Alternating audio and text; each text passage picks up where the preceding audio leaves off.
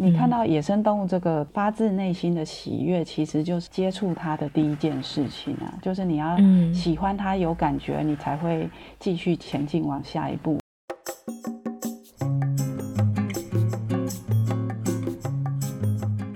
知不觉，我们好像也聊了一个小时哎、欸。什么？我们完全没有提到巴拿马，而且完全离题，有没有？因为其实巴拿马的事情，我就从你的巴拿马散进，就是大概知道很多，所以我就是哎、欸，聊天的时候就想要聊一些你现在的工作啊，还有你之前在摩里西斯的状态，这样就完全整个大岔题。对。嗨，你好，欢迎收听太太太乡下。如同你前面所听到的，其实真的是我们的闲聊内容。我们原本要聊的是巴拿马，诶，结果在聊真正的话题——巴拿马散记之前呢，不知不觉我们就闲聊了一个小时。那这一个小时的内容，其实我觉得非常的充实哦，因为欧卡他本身的专长就是野生动物调查，所以他信手拈来就是满满的扎实内容。刚好我们在上一集有聊到关于动物的议题，那其实我觉得非常适合延续下来。所以这集内容，我们来听听看欧卡怎么样用声音来带你出海，来跟我们聊聊鲸鱼以及海豚，还有远在印度洋的摩里西斯这个小岛呢，在那边发展的台湾渔船以及信天翁，它们之间存在着什么样的问题还有状况，我们一起来听听吧。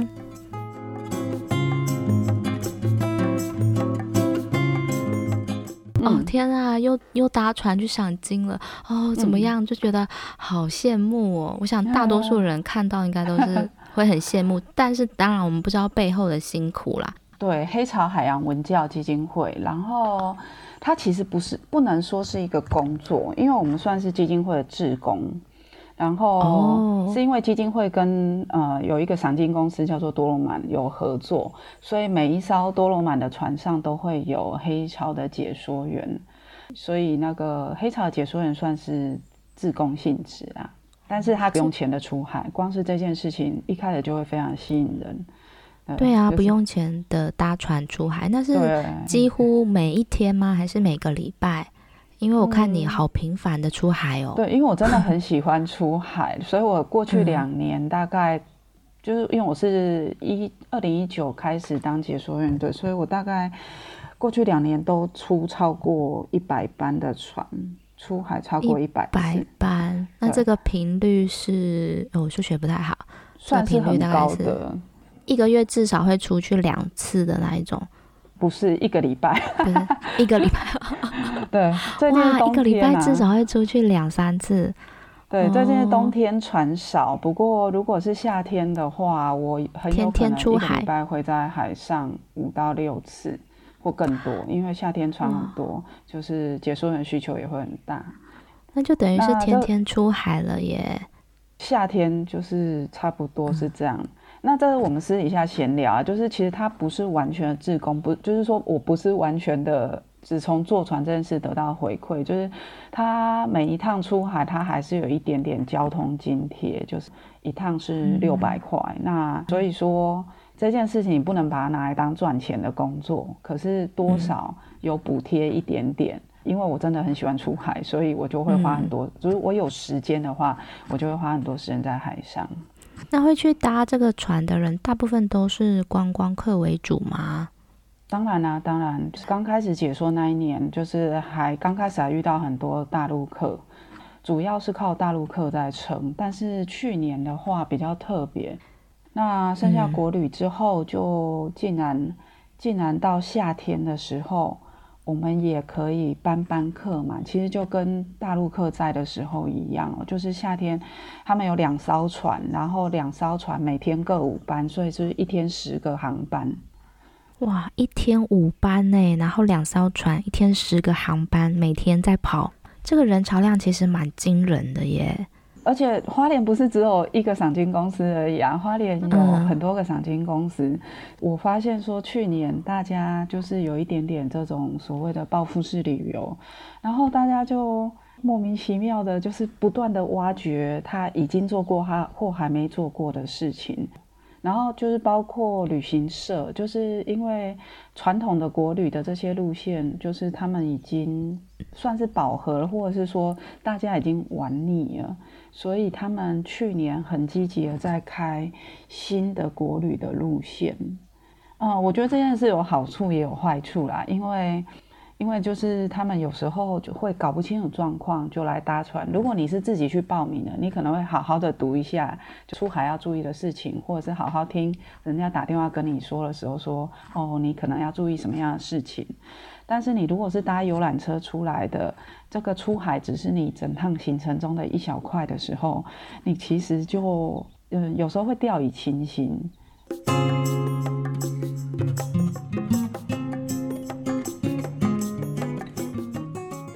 我参加了这个行程，我一定就要看到鲸鱼或海豚，嗯、就是。可是这个是要看几率的，它又不是说一种表演生物，一定要跑出来给你看。对，这个所以搭赏鲸船会看到鲸鱼的这个几率是很难说的，没有没有那种保证航班一定会看到。对，这种事情我们都知道，但是他们不知道。嗯、像是每一艘，就是每一次开航前都一定要先跟大家讲。就是有点像是把话说在前头这样子嘛。对，这但是这又牵涉到的也是一样，是团体造成的问题。就是其实多罗满赏金公司他们是有规定说，就是我们跟一般的赏金公司比较不一样，就是因为有解说员这件事情，然后我们会希望有些事情在出海之前可以先让大家知道，所以我们会先做行前解说，嗯、就是还没出海之前，先在陆地上的一个教室对你做一些行前解说。但是团体的客人，他们可能就是旅行社时间的操作，或者是怎么样，他们常常来不及来做这个行前解说，所以他们的导游就会打电话来说：“哎、嗯欸，我们时间来不及，我们直接到码头登船，这样、嗯、直接上船这样子。”对、欸，那其他的航就是其他的公司啊，他们也都会配有这个解说员吗？嗯、还是不一定？是他们的员工。就是他们在船上拿麦克风的，会是他们有一个、嗯、呃专门的员工，或者是说呃石梯那边的海金号，就是台湾最早赏金的这个公司的话，他们其实有时候是他们开船的船长自己边拿麦克风讲，讲的内容会跟你们解说员有什么样的差异吗？跟我们解说员的差异哦，嗯、就是我觉得讨海人讲石梯那边的讨海人讲的话，我觉得是有不同的风格啦，因为他毕竟是讨海人出身，然后他非常了解大海，他非常了解这些海上的情况。对，我们解说员除了就是带大家看鲸豚之外，我们其实会希望说，呃，在这两个小时的航程之中，我们会希望。呃，让大家体验到、感受到出搭船出海这件事情。因为台湾虽然是一个海岛，但是这件事情其实没有那么常见，就是搭船出海的机会其实并没有那么多。那我们会希望说，就是借由带他们这样子感受海，然后当然我们会介绍，就是看当天适合的条件。我们会介绍，呃，山啊、海啊，然后就是甚至一些花莲的人文啊、自然等等。其实我们是希希望借由这样引导的过程，让大家认识海之后呢，我们会认识海，还有认识鲸豚，然后我们会希望大家认识了之后，你会想要来做一些。对他们有帮助的事情，所以我们通常在比较后段的时候，我们会介绍一下大海还有鲸豚现在遇到的一些困境，还有我们每一个人的这个角色中，目前可以帮上他们什么忙。听起来好感人哦，很完整的感觉，真的是从很很热爱动物的那个的人的角度上说出来。感觉会不一样，对，但是就是有时候你就会得到很好的回馈啊，像那种带小孩子上船的家长，嗯、他们有时候就会说，欸，那个你说的垃圾就是减少垃圾，我们其实都有做，我们都会自己带自己的餐具，然后或者是小孩子就跑来跟你说，嗯、哦，姐姐你好厉害哦，姐姐太过太夸张，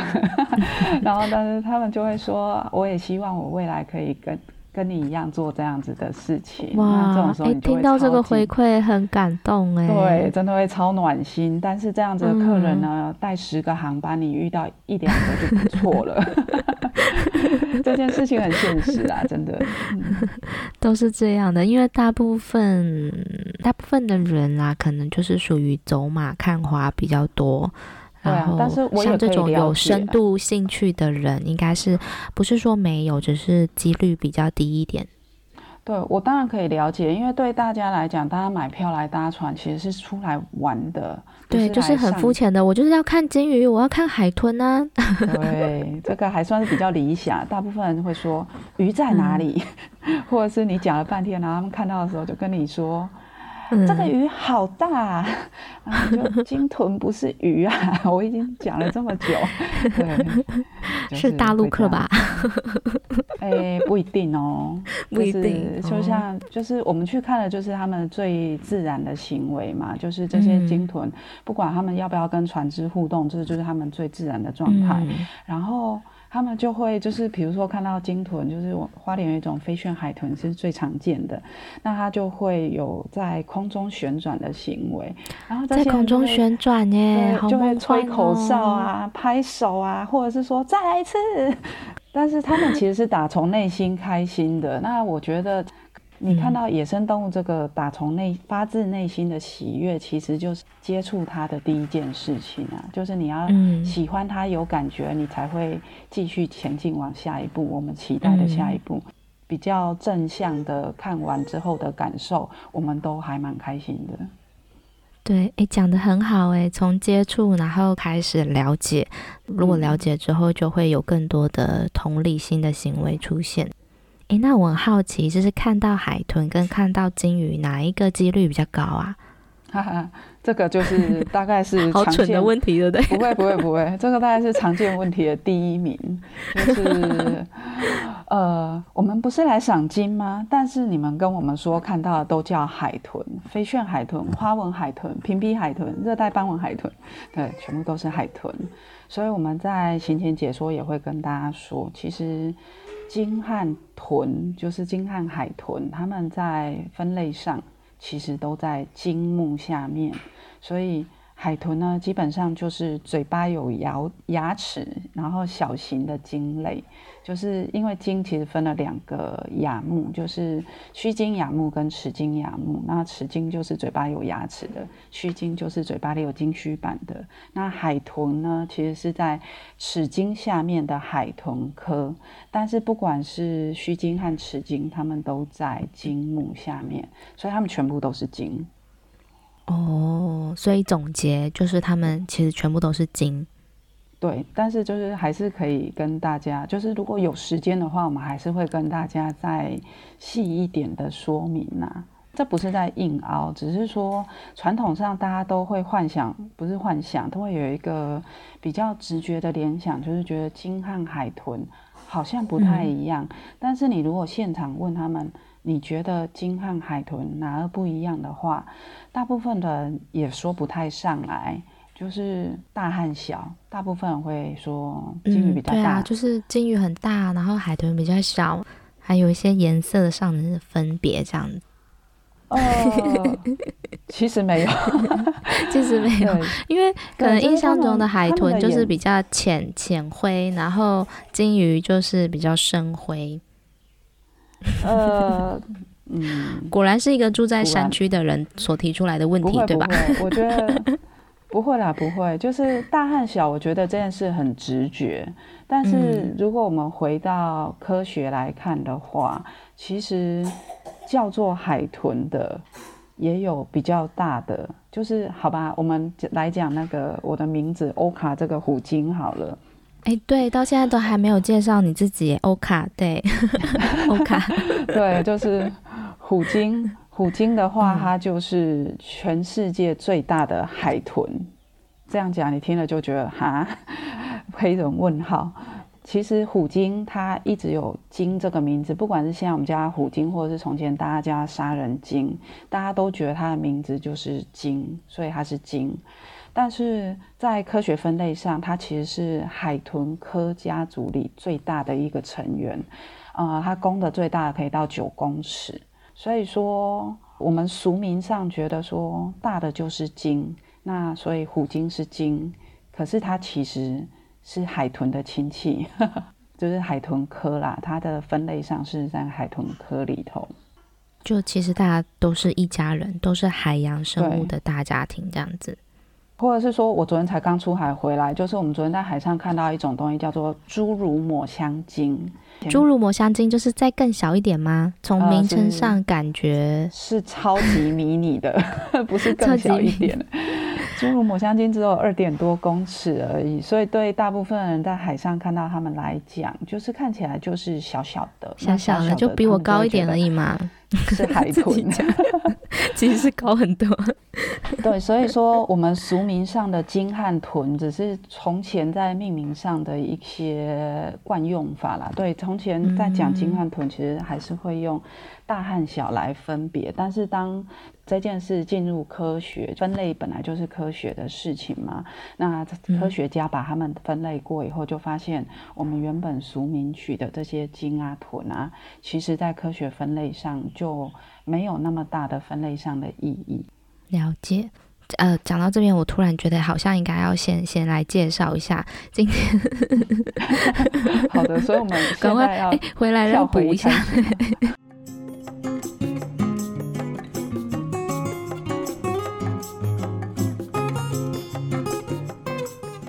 这一集内容很开心，请到欧卡。欧卡是一个让我很很觉得很钦佩的人，因为他懂得好多。那他本身的专长是生态环境，还有野生动物调查。曾经呢，他在巴拿马啊、待了两年，是国合会的生态之工。那也曾经到很远的地方，就是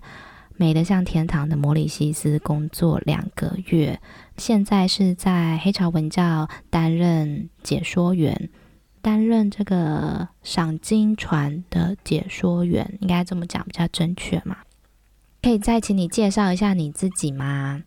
大家好，我是欧卡，很谢谢太太太的邀请哦。那我其实比较习惯叫他马老师，但是但是为什么要叫马老师的话，我们或许等一下有机会可以聊一下，或者大家来再来猜一猜，绝对不是因为我长得像马哦，好吗？或者是觉得你姓马这样子。对，那嗯，我本身的专长刚刚。太太太介绍过了哦，那算是我自己会比较把我自己介绍成一个喜欢野生动物，也喜欢游山玩水的旅人哦。在黑潮担任海上解说员这个部分算是志工，所以它不算是我的正职。那不过我这两年真的花了很多的时间在太平洋上。那我目前也有英文的英文的领队跟导游执照。讲到摩里西，我又岔题了。摩里西斯他是在去年。应该去年还是前年，我记得还有发生过很严重的那个轮船漏油的事件，然后摩里西斯整个受到非常非常大的影响，生态浩劫，被破坏的非常严重。然后我就我就想到说，哎，你曾经在那里工作两个月，是在事件发生之前嘛，对不对？对，是在这个事件发生之前。摩里西斯这个地方就是超级美的，因为我看照片分享啊或者什么的，觉得说哇，美得像天堂一样。然后因为就是漏油事件遭受到这么大的生态浩劫，就是想想都觉得很可惜啦。那这个只是岔题啦，我只是看到摩里西斯，然后突然想到而已。就相信你在那边工作两个月的期间，应该也是发生了很多让你印象深刻的事情，也是一个很特别的体验吧。对，就是摩里西斯那时候工作还蛮特别的哦。我是受到台湾的中华鸟会还有国际鸟盟他们一起聘雇，他们是为了有一种鸟叫做信天翁。信天翁这种鸟呢，它是一种大洋性的鸟类，然后它生活就是在大洋上飞行，然后在比较高纬度的地方。那他们其实目前受到的威胁很多种，其实我个人觉得最大的威胁其实是塑胶垃圾，海洋中的塑胶垃圾。大家一定看过，就是那种信天翁死掉了，然后被剖开肚子，就发现整个肚子都是塑胶垃圾的照片。但是这个这个垃圾海洋垃圾问题真的议题太大，所以呢，他们就发现说，再来影响到信天翁存亡，还有另一个呃事情，就是远洋的延绳钓渔业。远洋的盐城钓鱼业，他们当然不是为了要抓鸟，他们是为了要抓鱼，就是抓那种高单价的尾鱼。嗯，那可以取得比较好的呃利益。对，商业价值啦，对，对它商业价值。会比较高，它单支的价钱就非常的高，嗯，所以他们这种就是一种比较高端的渔法，嗯，就是他们是第一个，他们船上的冷冻设施要很好，鱼货上来是可以快速冷冻，然后就是不会影响到那个被食用的时候的质感。那第二个呢，他们就是做这个放长线钓大鱼哦，就是延绳钓呢，他们其实就是放一条很长很长数公里长的主主绳，然后主绳下面会有支绳，每一个支绳就像是我们去钓鱼这样子，上面放一个鱼钩，然后钩一个鱼饵，吸引这些大鱼来吃。嗯这些鱼饵当然也会吸引到这些吃鱼的海鸟，所以他们在呃下下下鱼的不是下鱼，就是他们在这个台语叫做棒棍啊，就是台语延绳钓叫做棍啊。那他们在棒棍的这个过程呢，在把鱼饵丢进去海里的这个同时，通常就会吸引到大量的海鸟过来吃这个饵。那海鸟吃这个饵的时候，它、嗯、们是用吞的，所以呢，这个饵就会连钩子一起被它吞到肚子里去。嗯、哦，然后那个钩子也一起吞下去，也会伤害到它的嘴巴内部、它的体内的一些器官吧？因为那个钩子不是尖尖的吗？对，但是他们其实通常都不是被钩子伤害到的，因为钩子上面有连绳子，他们是钓鱼嘛，所以其实就是。这个绳子还蛮长的，因为他们本来是预预设要放到深海里，就是不是深海，海下一定的深度去抓这些高单价的大鱼。当这个鸟把鱼饵吞下肚的时候，它其实就是串在这根钓绳上了，所以它就会沉下去，所以它还不用被勾死，它通常是被溺死，因为这个绳子比较长，所以一路放下去的时候，它就被溺死。根据那时候国际鸟盟的分析，他们觉得这个原生钓鱼业已经严重影响到这个信天翁的存亡了。因为信天翁其实它也有点像鲸豚哦，就是他们跟人也有点像，就是他们算是一种比较长寿的鸟，所以他们的生命周期会比较长。就是说，它可能大概有多长啊？信天翁的生命周期？他们。野外目前记录到最长寿的信天翁是一只哦，它已经被记录到，它是一只母鸟，然后 Wisdom，嗯，我想起来了，它叫做智慧那个 Wisdom，那它已经被记录到六十几年了，就是六十几年，对，真的很长寿哎，而且这个六十几年阿嬷还会下蛋。哇哇，Wisdom 真是太强了。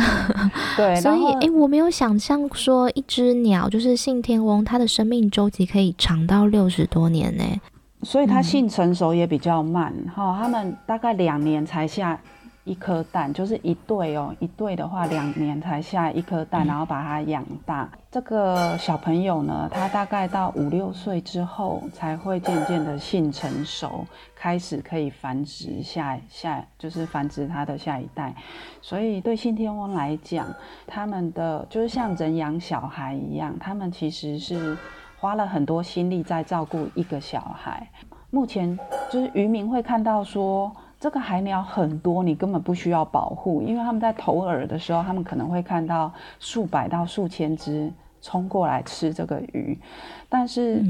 对这些鸟来说的话，它们其实比较脆弱的是，它们不可以遭受一口气的大量的死亡，因为可能会对他们的族群就是造成一个比较严重的影响。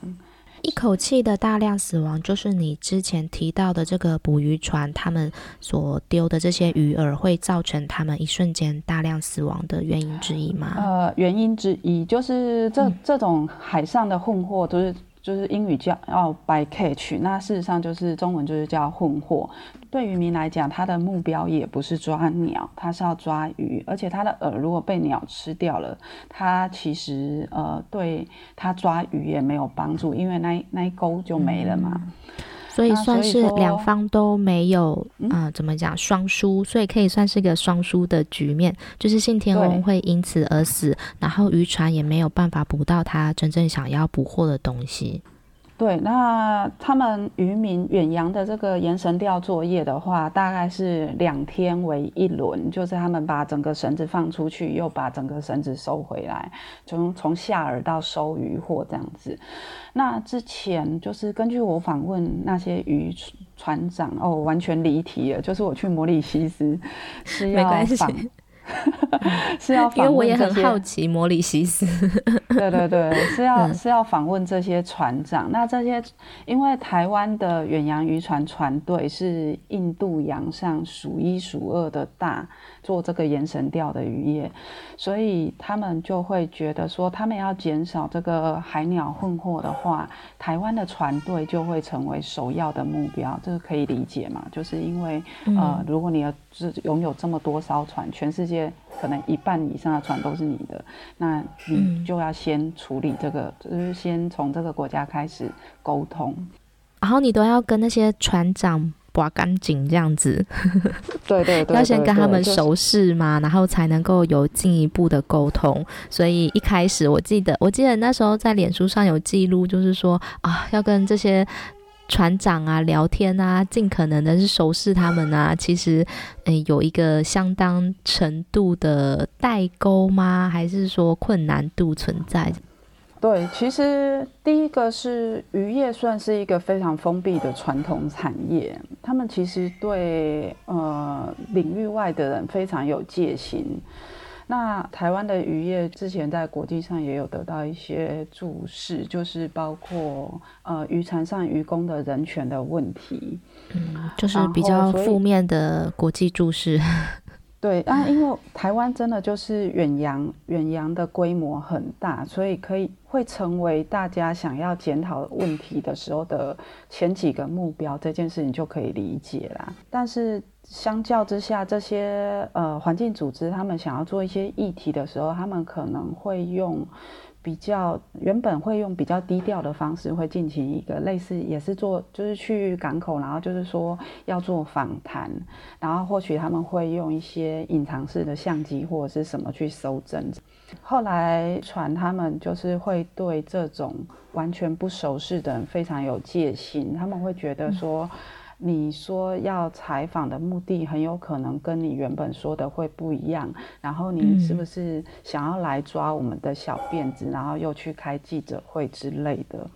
嗯，所以这个会在我们那时候想要去做，因为我们其实是做访谈，然后。访谈的过程，我们其实是希望我们借由这个访谈的过程，可以顺便对渔船船长达到宣导的效果。就是有一些国际上的法规已经针对这种混货的事情有定明确的法规，那他们呃在那呃印度洋上捕鱼的时候，他们就是要遵守这个法规。那我们去也不是就是要去说。你就是没有遵守这个法规，而是而是希望再厘清说，为什么就是你要额外做这些程序，然后做这些程序其实对你也有帮助。那我们是希望借由比较善意的沟通过程，可以让渔民船长们认识到说。这其实会双赢嘛，因为你刚刚听到信天翁这件故事的时候，嗯、他是双输嘛，就信天翁死了，然后他们也没有捕到鱼。那所以说，如果我们可以避免鸟来上钩的话，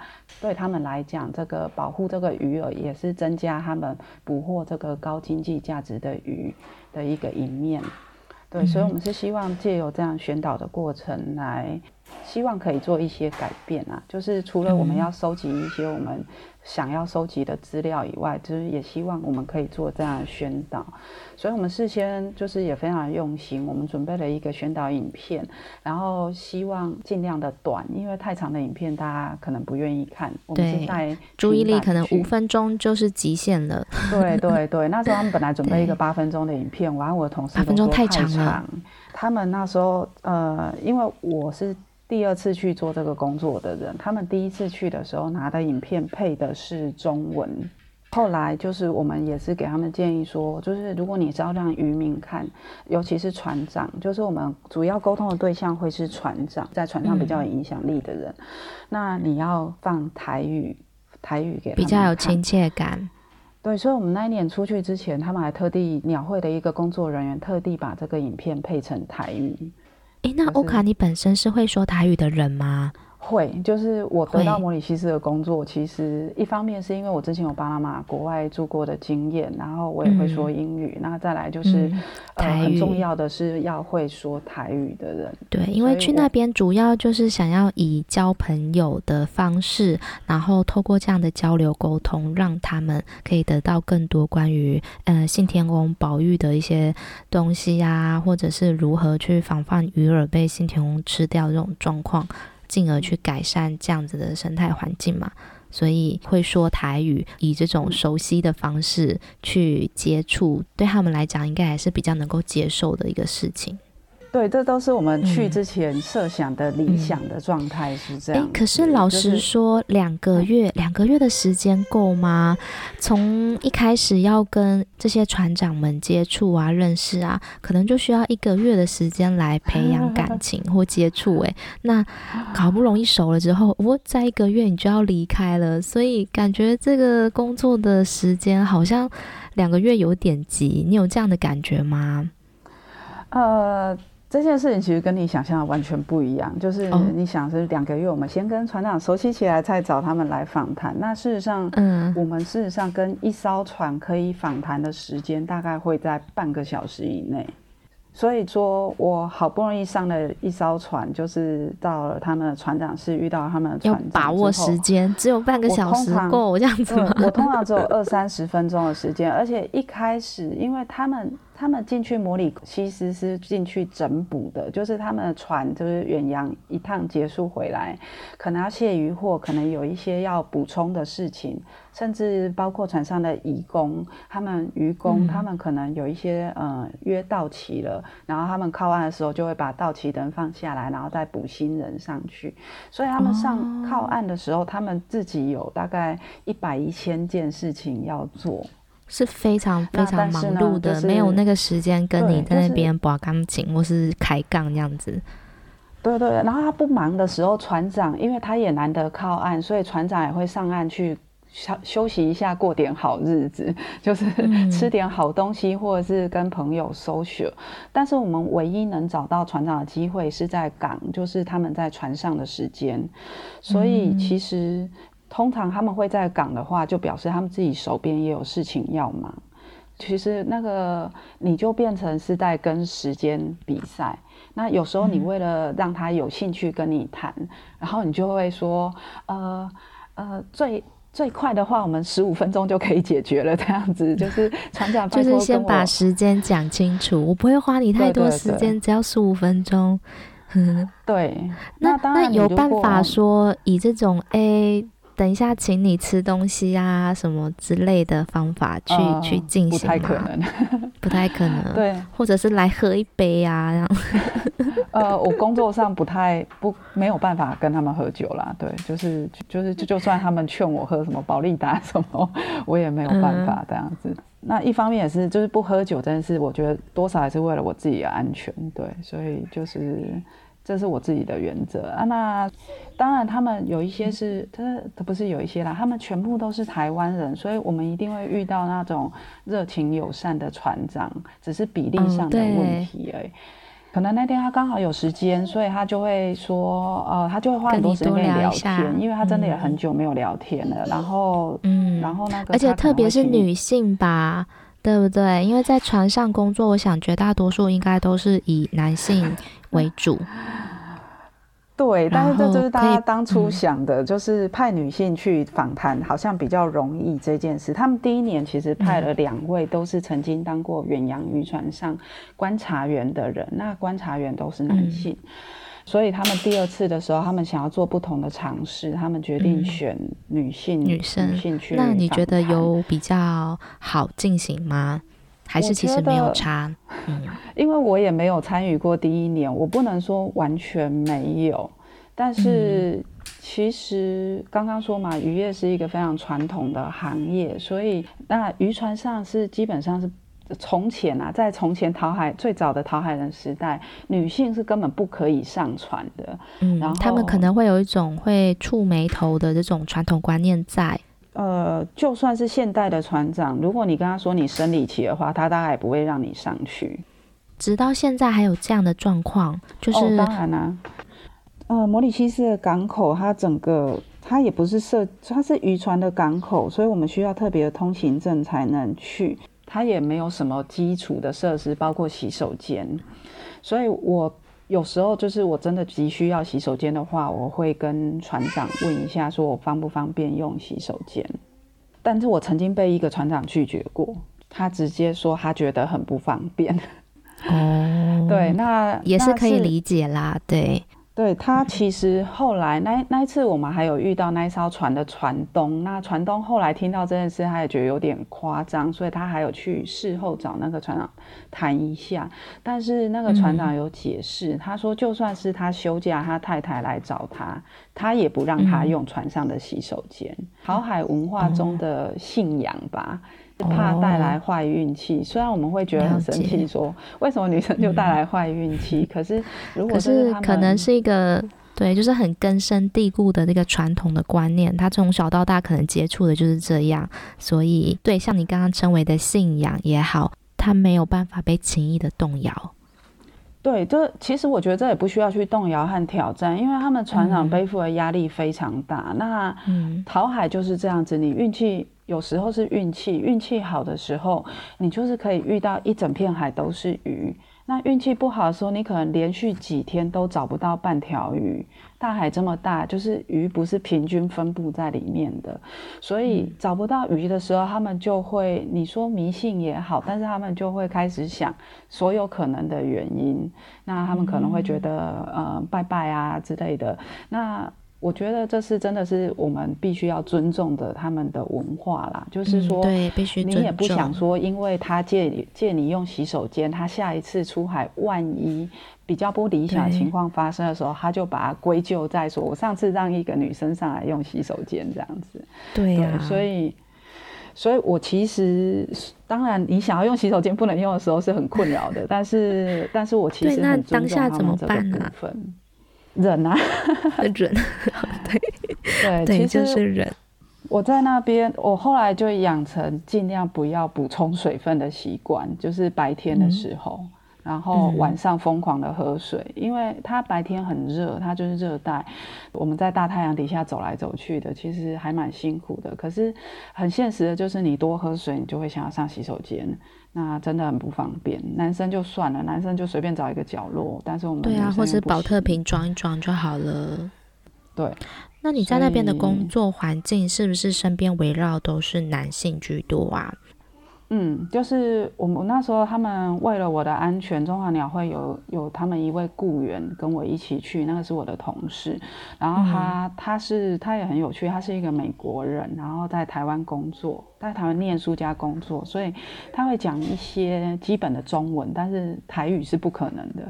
我们工作的主要对对谈都是我我自己做的，它其实就是一个陪伴的功能。那时候我们在那个需要需要那个呃许可才能进去的港区的范围呢，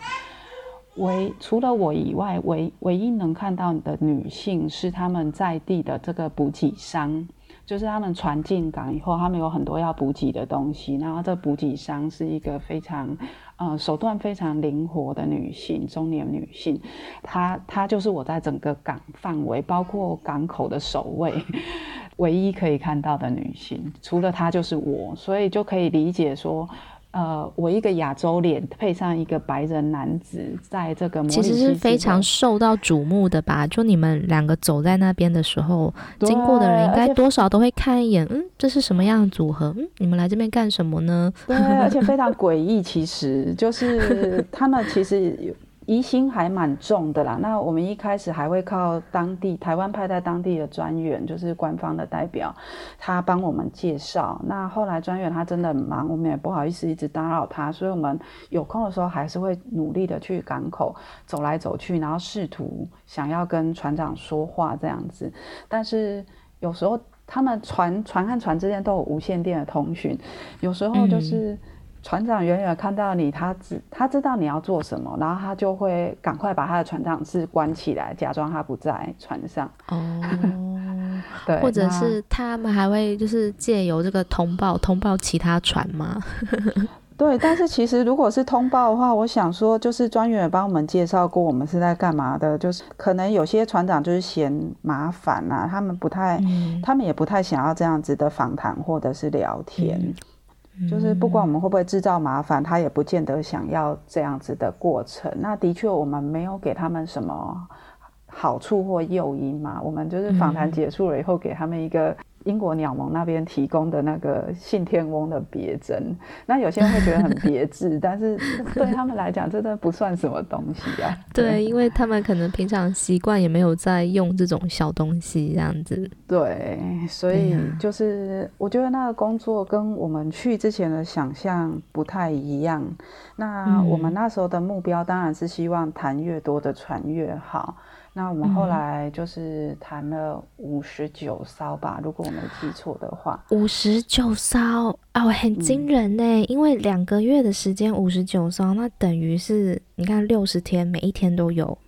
每一天。呃对，其实没有那么平均呐、啊，就是好的时候有时候一天可能可以两三烧，嗯、但是坏的时候就是一天没有半烧这样子。哇，所以可以想象你在那边两个月的时间其实是非常忙碌的，这里跑那里跑，然后又不能喝水，不是不能喝水，不能喝太多这样子。嗯呃，摩里西斯在大家印象中就是一个非常漂亮的海岛，所以其实呃，亚洲人对他的印象通常是去度蜜月的。嗯，那度蜜月的地方当然可想而知，它的花费非常的高。度蜜月的人开心嘛，就舍得花。对，那对对我们来说，会在那边做访谈的地方，其实是他们的首都，叫波路易斯圣圣路易斯，呃，没有没有圣路易斯港。嗯嗯，那首都你可以想象一下，全世界的首都大概都差不多，就是大概是那个国家最丑的地方，不能这样说啦。台北，台北我们没有办法，每个城市看起来都差不多，就是高楼建筑啊，车水马龙的状态。对，然后首都通常治安也比较混乱一点。那所以说，呃，我们其实每天日常生活去到那个渔港，渔港也不是大家会去做游憩活动，那个有戏湖的地方，渔港当然要深嘛，因为这些船都很大。所以其实我们日常生活中接触到跟大家想象中那个热带天堂岛屿是完全是有差别的，没有关联的。因为你所去的地方其实不是所谓的观光地，虽然一样是摩里西斯，但是也有分生活的地区跟首都啊什么不一样的。一般人听到你去摩里西斯工作，应该都是觉得哇，好棒哦，那里很美，就像就像我一刚开始对你提出的那种疑问是一样的，就是哇，那里美的像天堂哎。但是其实你看到的是摩里西斯的另外一面。对，那工作就像我刚刚说的一样，其实主要是心累啦。我觉得不是身体累，是心累。嗯、就是你每天都在想，说我如何才能让更多的船长愿意来跟我谈话，然后或者是被比较粗鲁型的拒绝的时候，你，然后加上我们住的地方，我们那时候因为预算的关系哦，就是组织给的预算，我们租的地方租不起。首都其实首都就在港附近而已。如果我们其实为了省钱，我们主要都是用步行的，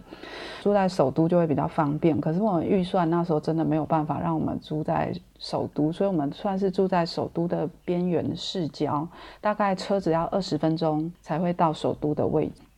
哇，然后走路的话，每天走的时间，我们车车车车程这段实在没办法走路，我们会搭当地的巴士。然后很难等又很挤，那不然就是要搭那那种黑牌计程车，就是基本上就是私家车，然后他就是会停下来问你要不要搭那种。很多当地的台湾人听到就说那很危险，你怎么敢搭那个？但是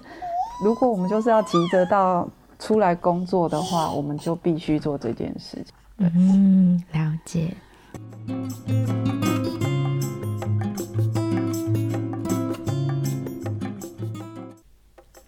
因为肺炎疫情的关系，我想大家应该已经都很久很久没有出国了吧？嗯，今年的状况看起来不太乐观。但是台湾真的是一个宝岛哦，国内旅游蓬勃发展。如果你有兴趣去花莲玩的话呢，其实我很推荐你可以去找找欧卡哦。推荐你去参加多罗满的赏金船，或许你有机会很幸运的听见欧卡来为你解说哦。在一开始的节目内容，其实欧卡就有说了，他本身是黑潮海洋文化基金会的志工解说员。那这个黑潮海洋文化基金会呢，只是在一九九八年就成立了，所以成立至今已经二十多年了。黑潮海洋文化基金会，它一开始就是从鲸豚调查的记录工作开始作为开端，在隔年，也就是一九九九年的时候呢，就投入了花莲港赏鲸解说培训。每一年夏天呢，都会举办海上观察与解说营。也陆续培养出很多的解说员来带领游客们出海解说，希望可以以了解的方式，从了解了开始，进而去关心，进而去发展更多不一样的可能性。那我自己很喜欢欧卡所说的这一句话，他说：“你看到野生动物的时候，这个发自内心的喜悦，其实就是接触它的第一件事情。你要喜欢它，有感觉，才会继续前往下一步。就像我们看到了惹人怜爱的猫猫狗狗的时候，你会有那个反应，就是哦，好可爱哟。”你开始会喜欢猫狗，觉得它们很疗愈。那从喜欢开始，你就可以慢慢的去接触到背后更多的实际问题。如同我上一集所说的，看不见的不代表不存在。有的时候是我们选择不看，或是呢用手遮住了双眼，从指缝中窥看。我们徜徉在现代网络社会形态里，享受着网络所带来的方便，好像就是徜徉在广阔的网络大海中。可是，当我们在看见冰川的时候，我们能不能发现海平面上的冰川跟海平面下的冰川是截然不同的呢？我们能否在徜徉网络大海时，当看见冰川的时候，能够更贴近它，去看看藏匿于海平面下的冰川，而不是海平面上的冰川一角？我们能够去了解问题背后的真实样貌。